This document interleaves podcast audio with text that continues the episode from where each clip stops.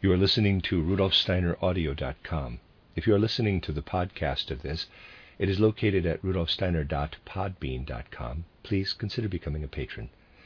As well, there are two publishing houses, steinerbooks.org in America and rudolfsteinerpress.com in England, which are the sole publishers of Steiner into English and have given me permission to do these recordings. Please consider patronizing them as well. This is a reading of Collected Works, Volume 127 by Rudolf Steiner, translated by Matthew Barton, 16 lectures entitled The Mission of the New Spirit Revelation, the Pivotal Nature of the Christ Event in Earth Evolution. This is Lecture 14, entitled Symbolism and Imagination in relation to the play The Soul's Probation, given in Berlin on the 19th of December, 1911. Today I want to speak about the second of our mystery plays, titled The Soul's Probation. As you will have seen in all these plays, but especially The Soul's Probation, an attempt is made to bring dramatic portrayal to bear upon our spiritual scientific worldview especially in this play, The Soul's Probation.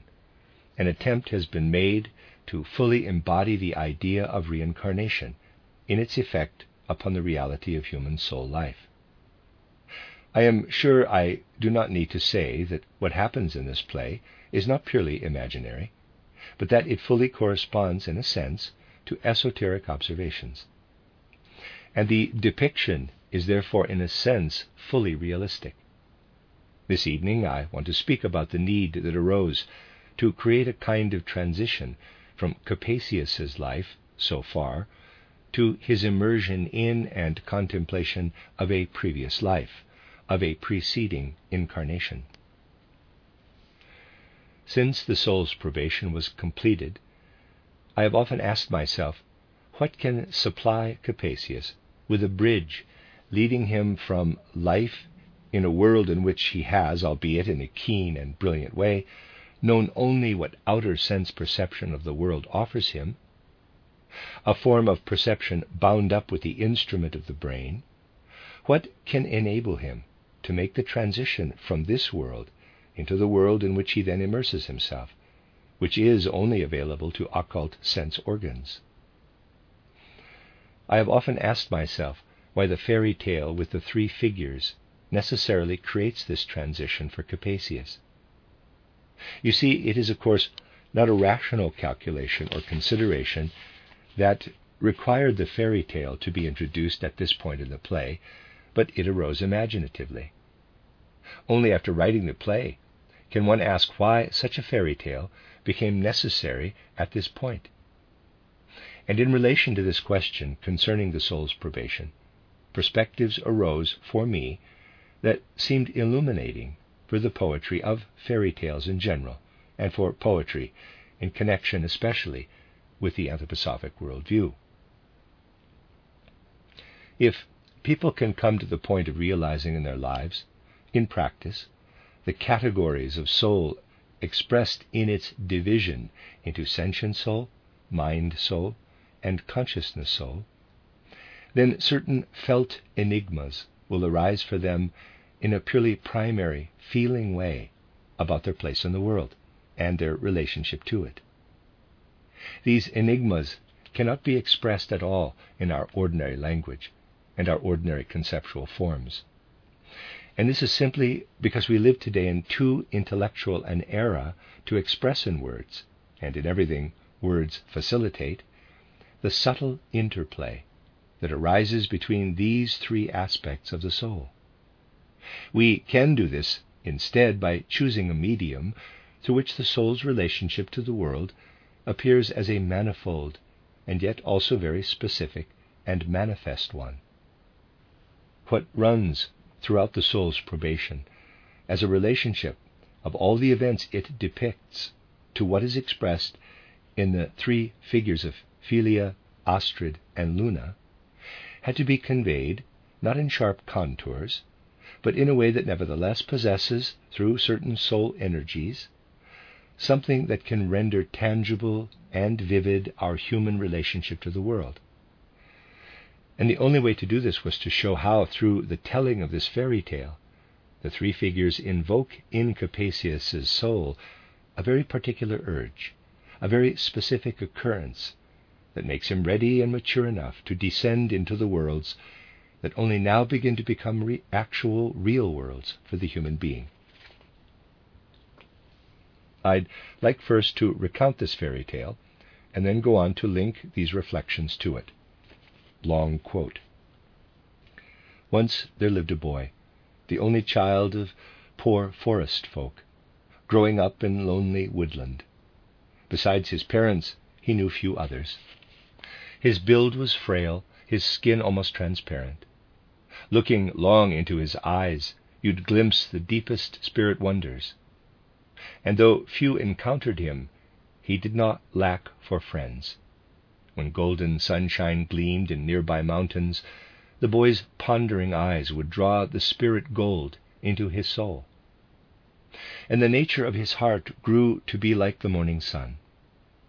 But when the rays of morning could not pierce dark clouds, and a mood of gloom had wrapped the mountains in its shroud, then his eye grew dim, his heart grew full of melancholy.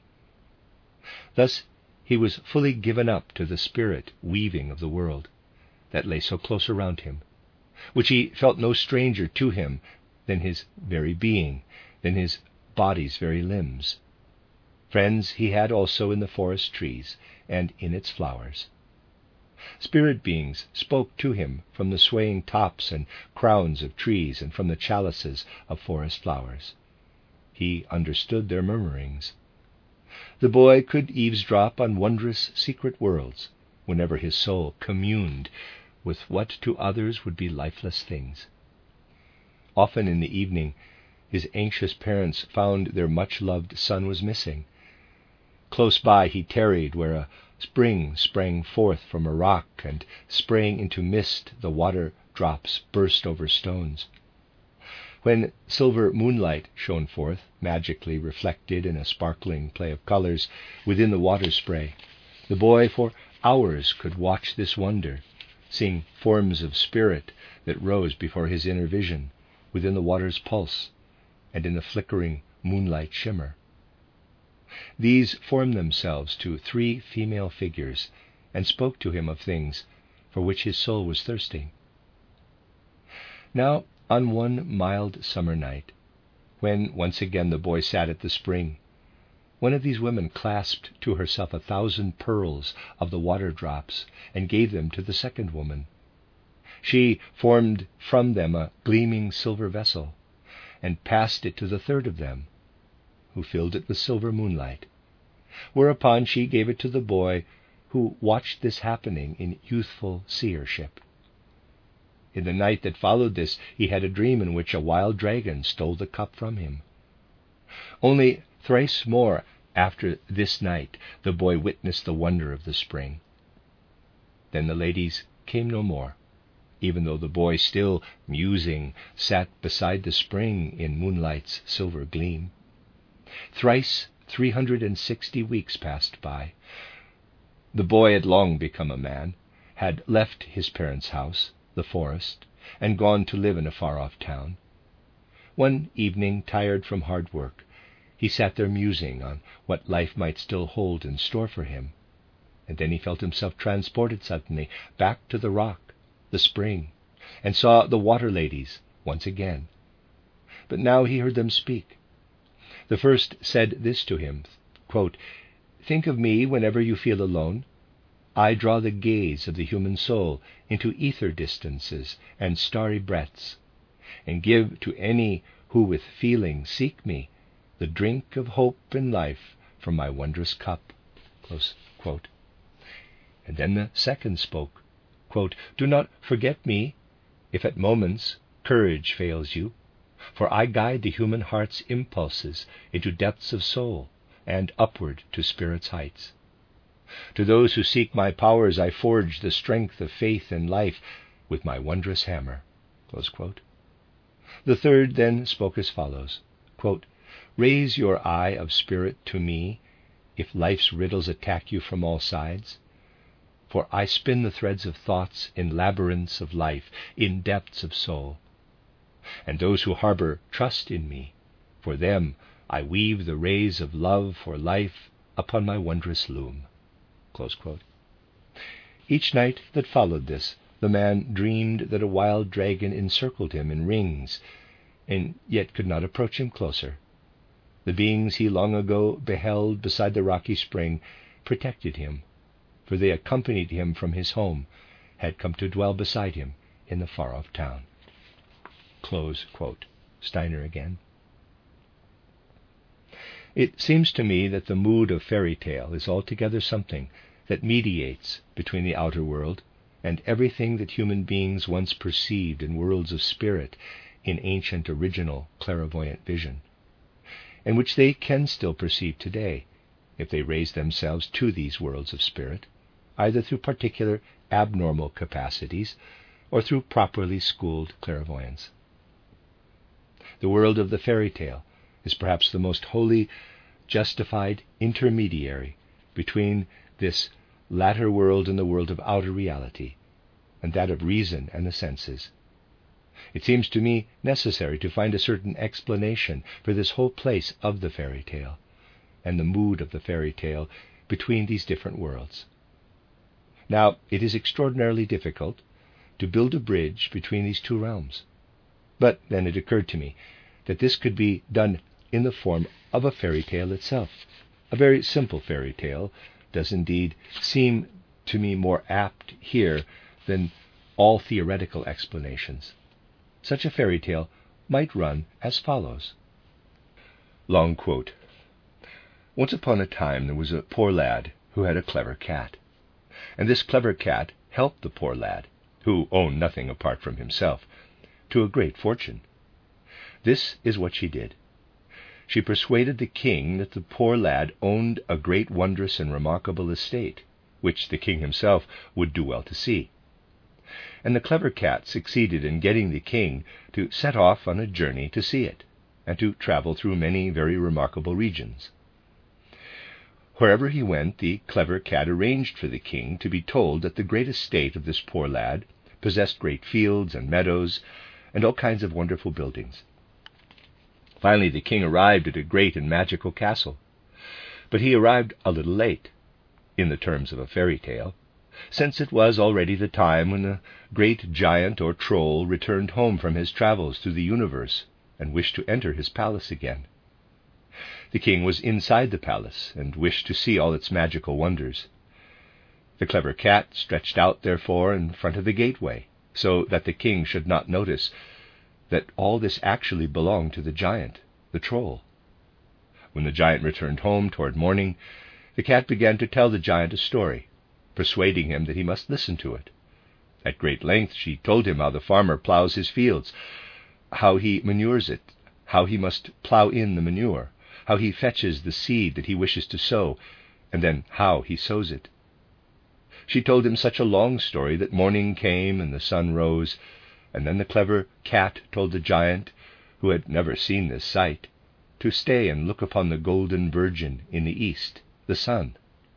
But there's a law to which giants are subject, and when he turned round to look at the sun, he burst asunder. And so, by delaying the giant in this way, the palace became the poor lad's property. He no longer had his estate by hearsay only, by the cat's machinations, but he now did truly own the giant's palace and everything that belonged to it. Steiner again.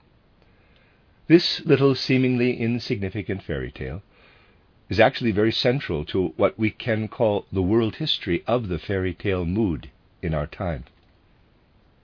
You see, if we consider human beings in their earthly evolution, most of them, as they have evolved on earth, passing through all incarnations, in all their current incarnations, are now comparable to the poor lad. Today, by comparison to other eras, we really are like the poor lad and possess nothing but a clever cat. But the clever cat is something we certainly possess, for this is our reason, our intellect.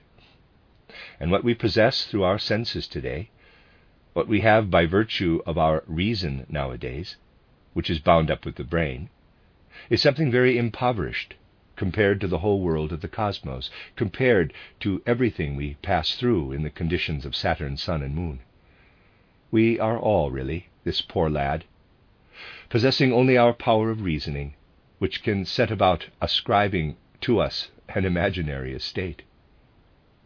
In our present situation, we are this poor lad. We are this in terms of our consciousness. But our I capital is rooted in hidden depths of soul life. These hidden depths of soul life are connected with countless worlds and countless cosmic occurrences, all of which play into human life.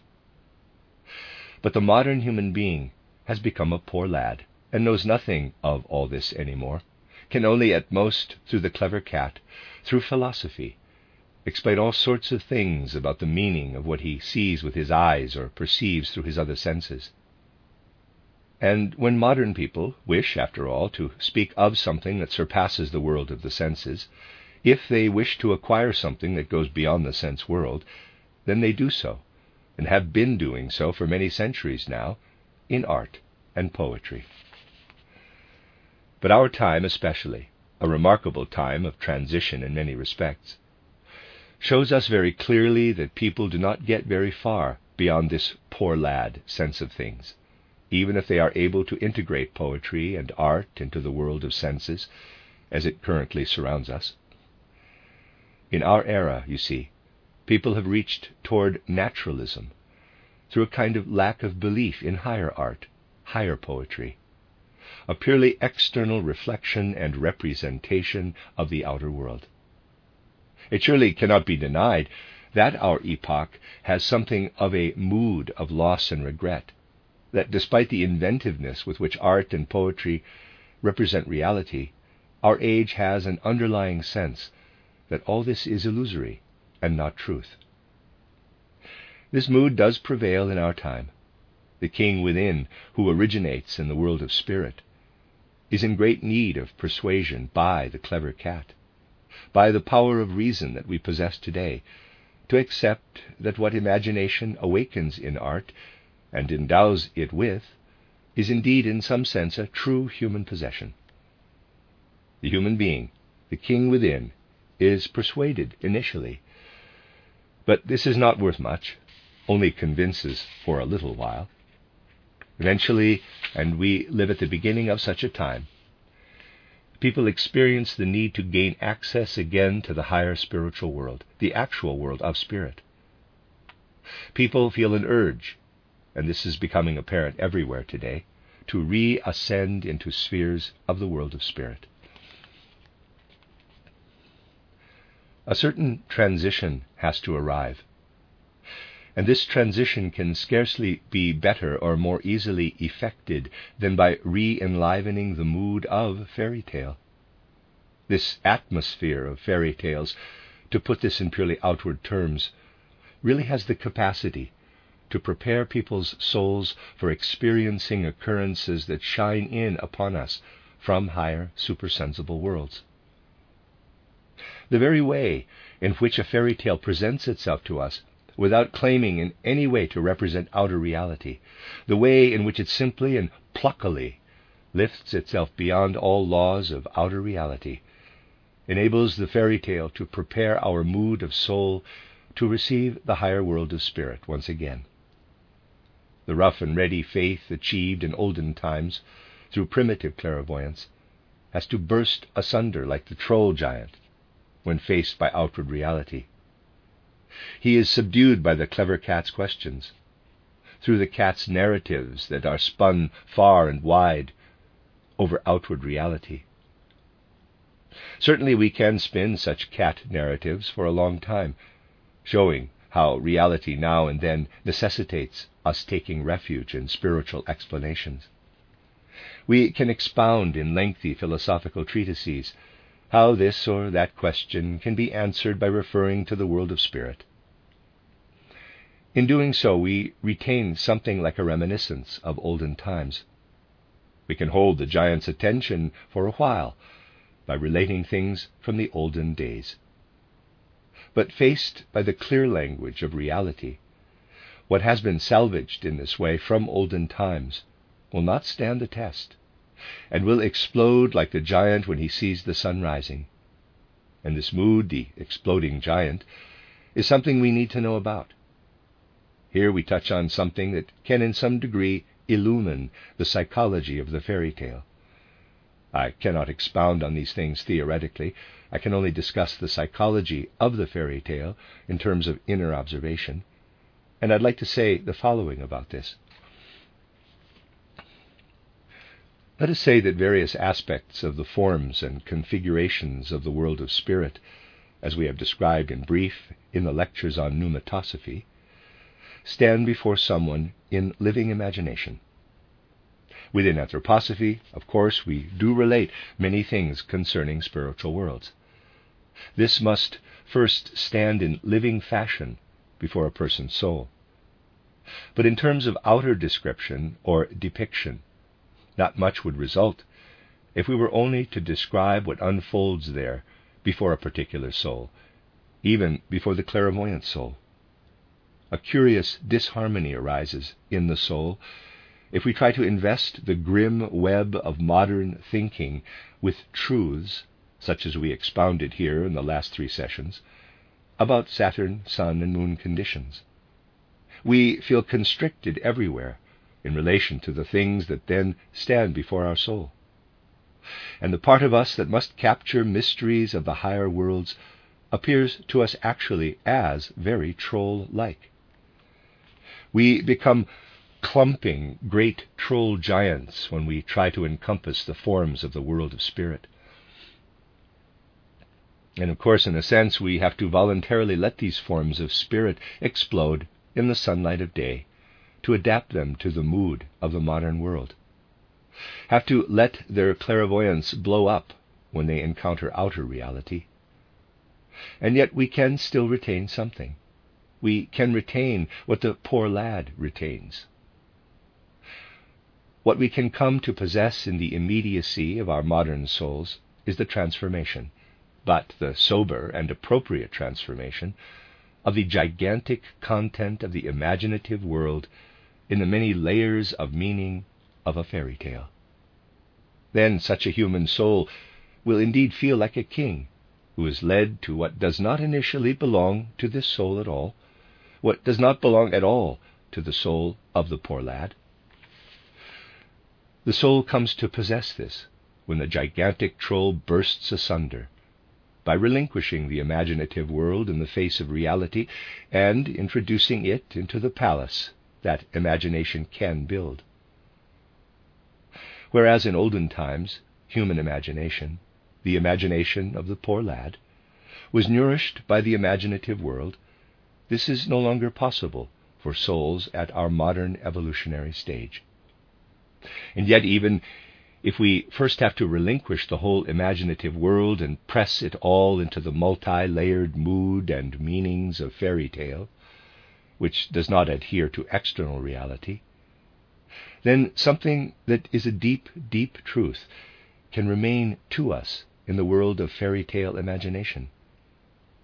In other words, the poor lad who has nothing really apart from the cat, the clever faculty of reason, can possess in the mood of fairy tale something he needs in modern life, so that the soul can be educated to enter the worlds of spirit in a new fashion. It therefore seems to me true to the psychology of Capesius, someone who has very much emerged from the contemporary world of thought, that albeit from a more spiritualized view of the contemporary world, he enters the world of fairy tale, and that this discloses itself to him as something new, as a real relationship to the occult world. And therefore also something like a fairy tale has to be introduced at the place of Capesius's transition between outer reality and the world into which he is to descend to behold himself in a former incarnation. What I say here as a purely personal perception, as the reason why it occurred to me to be necessary to place this fairy tale at this particular point in the play, accords with what we could call the development of fairy tale within the whole of humanity's evolution. Altogether, it accords extremely well with the way in which fairy tales arose within humanity. If we look back to past times of human evolution, we find a certain primitive clairvoyance everywhere in ancient peoples. a capacity to behold the world of spirit. In those times, therefore, we need to distinguish not only between alternating states of waking and sleeping, or also at most a chaotic transitional stage of dream, but we must also assume that ancient peoples possessed another transitional condition between sleep and waking life as well, and that this was not a dream state, but a beholding of reality that enabled them to live in coexistence with the realm of spirit. Today, people live in the world consciously during waking life, but only with a sensory consciousness and the power of reason. They have grown impoverished, like the poor lad who has nothing but his clever cat. But then they can also live in the world of spirit during the night. And yet then they are asleep. They have no consciousness of spiritual worlds. Between these two conditions, primordial people still had a third state, which conjured before their souls something like mighty pictures. They lived then in what the conscious clairvoyant who has achieved the art of clairvoyant vision also possesses, except that the latter is not in a dreamlike, chaotic state, but can behold a world of reality. But in fact, in ancient times, people could also encompass their imaginations with clear consciousness. Primordial people lived in these three conditions. And when they felt their souls broadened into the spiritual cosmos and connected everywhere with beings of spirit of various kinds, encountering the hierarchies, and beings of spirit living in the elements, in earth, water, air, and fire, when they felt their being enlarged beyond the limits of their existence, then in these intermediate states they experienced themselves as the giant who always bursts when the sun rises whereupon they had to enter waking life. These accounts, you see, are not so unrealistic. Nowadays, when people no longer feel the whole weight of words, they may assume that the word, in quotes, burst, is chosen at random, unthinkingly. But this bursting really does correspond to a kind of reality. People of ancient times felt their being growing out into a whole totality of worlds. And when the golden virgin of dawn came in the morning, and their eyes had to accustom themselves to outer reality again, the touch or blow of outer reality appeared to them like something that drove asunder what they had beheld before, that burst apart what they had been. But the true king within human nature did not allow himself to be prevented from introducing into the world of ordinary reality something from the world in which the soul itself is rooted. And what was introduced from this world into ours is the projection, the shadow image of what is experienced there, the world of imagination, of true imagination, not fantasy, which just ties life's rag bag of odds and ends together, but real imagination whose seat is the inner soul, that is impelled from within outward in every aspect of creative endeavor. Naturalistic fantasy, on the other hand, pursues a path that is the very reverse of true imagination. Naturalistic fantasy seeks its motifs here and there in outer reality, and ties these rags together, combines them to produce combinatory images. And this sort of fantasy prevails only in times when art is in decline. In the shadow images cast by the light of imagination, on the other hand, something is at work that does not have this or that particular form, and does not initially know what outer forms it should create. From within outward, it seeks creative expression. Then, as if in a darkening of the light process, something emerges that bends toward true reality in surrender, creating, as it were, after images of it. And this is precisely the opposite process from what we can so often observe today in modern art. From a center, everything is drawn toward this imagination, which stands as spirit, initially of an imaginative reality, behind our sense reality. And what is here created is an imaginative reality that can legitimately grow into our reality out of spiritual worlds, can, if you like, become the legitimate possession of the poor lad, that is, of modern human beings, who are confined to the poverty of the outer sense world. Of all forms of literature, fairy tales are least of all bound to outward reality. If we study sagas, myths, and legends, we will always find that their traits, while hearkening to supersensible laws, are pervaded by the laws of external reality, that they trace a path from the world of spirit into the external world. And the sources of historical accounts, or those that are in some way connected with history, are of course connected with actual figures. Fairy tale alone does not allow itself to be configured in real or historical garb but remains quite free in regard to them. It can draw as it likes on everything that exists in reality, and does so. Fairy tales are therefore the purest offspring of ancient primitive clairvoyance, are something like compensation for loss of ancient primitive clairvoyance. Prosaic minds, pedants, who regard everything with a professorial eye, may not feel this, nor do they need to, for the simple reason that they invariably want to establish the relationship of any truth to outer reality. A figure like Capesius seeks the truth above all else. He cannot be satisfied by asking how a truth relates to, in quotes, reality. Is a truth confirmed, he asks himself, if we say it represents something that accords with the outer world?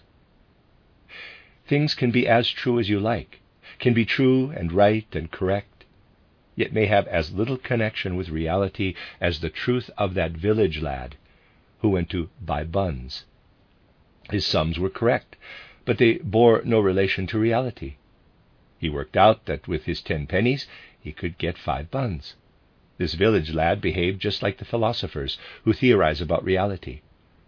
But what he failed to consider was that in that particular village you got one free if you bought five.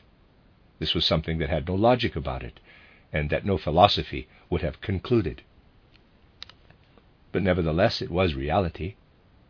So Capesius is not interested in how a particular idea, one or another concept, accords with reality. Instead, his first question was what the human soul experiences in relation to any concept it forms. In everything that can only be outer reality, the human soul experiences desiccation, aridity, the capacity for continual death in the soul. And so Capesius needs to be refreshed by Frau Felicia's fairy tale, needs something that need not be, in quotes, true at all, as far as external reality is concerned. A content that is real, but that does not need to be true in the ordinary sense. And it is this content that helps prepare him to find his way into the occult world. In the fairy tale, we retain something like an offspring, an echo, of what people experienced in ancient clairvoyance. It is a form whose legitimacy is precisely due to the fact that no one who allows it to work upon them will assert that it bears a relationship to external reality. In the imaginative world of fairy tales, the poor lad, who otherwise possesses nothing apart from his clever cat, takes ownership of a palace that protrudes into immediate reality. And so fairy tale can be a wonderful spiritual food for every age. When we tell children suitable fairy tales, we stir to life in the child's soul something that does not lead them only toward life in a way that requires every idea to accord with external reality, for such a relationship to reality desiccates and lays waste the soul.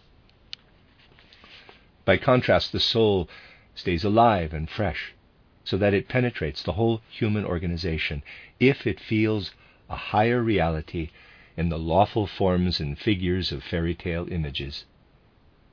These lift the soul entirely above the outer world. A person becomes more vigorous in life, can take hold of life with more vitality, if fairy tales have acted upon their soul in childhood. For Capesius, fairy tales kindle imaginative perception. It is not what they contain, not what they convey, but the way they unfold, how one aspect links to the next that works on in his soul. One feature allows soul forces to strive upward, another to strive downward, and in others, in turn, an interplay arises between ascending and descending powers. By these means, his soul comes into movement, and there is drawn forth from it something that ultimately enables him to behold the world of spirit. For many, a fairy tale can be the most stirring, stimulating thing. And this is why we find in fairy tales that originated in earlier times something that shows how aspects of ancient clairvoyant consciousness played into them. Originally, fairy tales were not, in quotes, conceived by someone. No one worked them out, unlike the theories of modern folktale scholars who explain fairy tales. No, they were not authored in the way we conceive of this, but are the last remnants of ancient clairvoyance, were experienced in dream states by those who still had such capacities. What was seen in dream was related, like the tale of Puss in Boots, which is simply another version of the fairy tale I told you today. All fairy tales first originated as the last vestiges of a primordial clairvoyance. And so a true fairy tale can only be created if either consciously or unconsciously the power of imagination is present, projecting into the soul of the fairy tale creator. Otherwise, a tale will not have that quality. A fairy tale simply worked out randomly can never be right. If someone nowadays chances to write a real fairy tale, this will only be because a longing awakens in them for the ancient times through which humanity once lived. This longing does exist, but sometimes it lurks very hidden in depths of the soul, and people misperceive how things that rise from these hidden depths play into what they consciously create. They fail to see how much of this is also distorted by what they perform with their modern consciousness. So, here, once again, I want to emphasize that all poetry and literature can never draw on truth unless it can be traced back to a fulfilled longing for the ancient clairvoyant mode of engaging with the world, or unless it is connected with new and real clairvoyance. This need not come to full and apparent manifestation, but can still shine hidden in shadowy fashion within the depths of the soul. Nevertheless, this connection is there. How many people today still feel the need for rhyme? How many people still feel that a rhyme has a necessity to it? In recitation nowadays, the deplorable custom has arisen to suppress the rhyme if possible, to skate over it, and really only stress the meaning. That is, the aspect that corresponds to external reality. But this form of poetry, rhyme, is closely connected with a stage in language development that existed at the time when there were still echoes of the ancient clairvoyance end rhyme is connected, you see, with the singular state of soul that expresses itself after humankind entered its present stage of evolution in the culture of the mind soul or rational soul. Basically, the period when the rational soul or mind soul arose in us in the fourth post Atlantean epoch was also the time in literature when a memory dawned of the experiences of ancient times, of ancient capacities then to perceive imaginative worlds. This memory is given expression in end rhyme, giving a regular shape and configuration to what shines out in the rational or mind soul. End rhyme was cultivated chiefly as a prevalent aspect of something that developed in the fourth post Atlantean cultural epoch. By contrast, everything that the culture of the fourth post Atlantean epoch immersed itself in received a very decisive enlivening from Christianity and the influences of the mystery of Golgotha. This poured itself into the European sentient soul. In Europe, the culture of the sentient soul remained at an earlier stage, awaiting a higher culture a culture of the rational soul that entered from Central and Southern Europe. This lasted beyond the fourth post Atlantean cultural epoch, so that what had developed in Central and Southern Europe and in the Near East could inform the old sentient soul culture of Central Europe, could be taken up into the strength of will and energy of will that primarily comes to expression in sentient soul culture. And so we see in all Southern cultural influence how regular end rhyme informs poetry, while the will culture that takes up Christianity finds it fitting form in that other kind of rhyme, alliteration. In the alliteration of Norse lands and Central Europe, we can feel the unrolling will that pours itself into culture, standing at the zenith of the fourth post Atlantean cultural period, which is a culture of the mind soul. It is curious to see how some poets, drawing on an original power of soul, seek to revive the original power of a particular region trying to point back in a sometimes very inorganic fashion to what once existed. This happened with Wilhelm Jordan, who sought to revive ancient alliteration in his title Nibelungen. As a rhapsodist, he traveled about and tried to revive alliterative verse. People couldn't work out what to make of this, since in our intellectual era, people see language, speech, only as a vehicle for meaning, for content, and not what the sentient soul seeks to express with this alliteration, or what the rational soul seeks to express with end rhyme. The consciousness soul cannot really employ rhyme anymore in the same way, and so people reach for other means.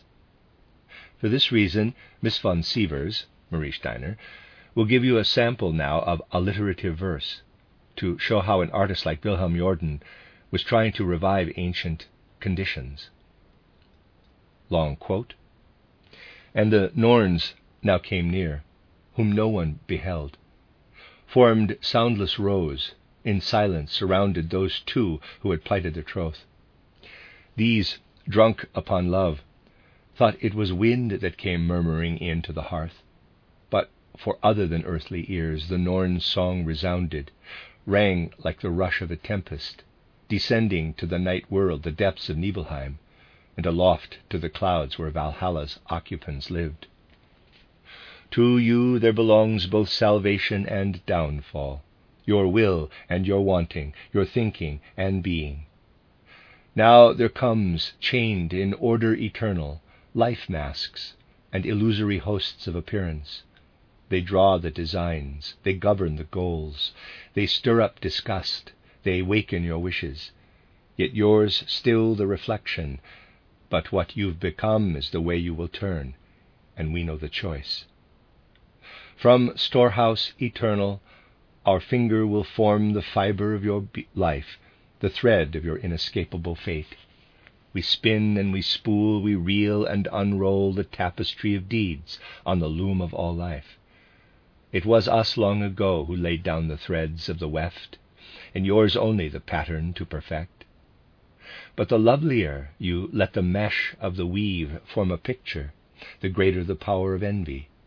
Yes, the gods of the purer light will not hold it against you for slowly enhancing the measure of man.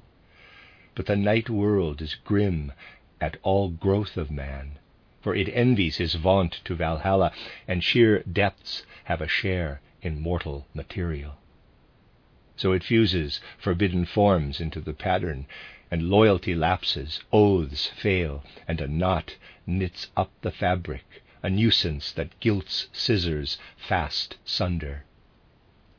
The sun god, he sent to the loveliest womb the most luminous ray for striving most pure. But tempters, seducers, sent the desire for gold. They dispatched deceiving dreams. We knew the choice. For to you there belongs both salvation and downfall. Destiny decides your heart and your hopes. Your star was ascending, but now envied Siegfried, the song of the Norns, is reversing it, turning it in a downward direction. And so to heaven and down to hell, as if surf broke on rocks and raged. The storm of the song of the three resounded. Unknowing that fate had chained them, still the hero and Kriemhilda held each other lovingly, held each other fast. Their souls shared in delirium, delighted in passion's heat and happiness, the glowing of their loving lips. Steiner again. When Jordan himself declaimed these verses, he emphasized the alliteration. That is something that a modern person no longer feels as quite appropriate. You see, to feel Wilhelm Jordan's intentions here, his program, one would have to experience the old era within the new in as imaginative way as happened in recent days in our assembly hall at the architect's house during the General Assembly when one could feel oneself enveloped in all the astral currents that express what was spoken there. And then one would have to feel how the various aspects of our impulse for knowledge that arose during those days would find figurative embodiment and realization in a Jordan phrase. Then we would properly experience what he recommended as a kind of program by means of which he sought to reintroduce a mood that unfolded in ancient Nordic times. Quote, the spring of speech needs only guidance to pour purer, to rush in a speech stream, a word wave, right to the rim of the vessels of a former age, to fill them a millennium later, to make new again the powerful primordial wonder of the ancient art of German poetry. Steiner again. But something is needed for this the kind of hearing that can feel the quality of speech sounds. And this in turn is intimately connected with the imaginations of the ancient era of clairvoyance, for that is where a feeling for speech sounds is rooted. But what is a speech sound? It is still an imagination, an imaginative thought. If you say light and air, but mean nothing more by this than something bright or blowing, it is not yet imagination. But words themselves are imagination. And if we can still feel their imaginative content, then in the word Licht, light, say, where the I predominates, you can feel something radiant, bright, and indeterminate.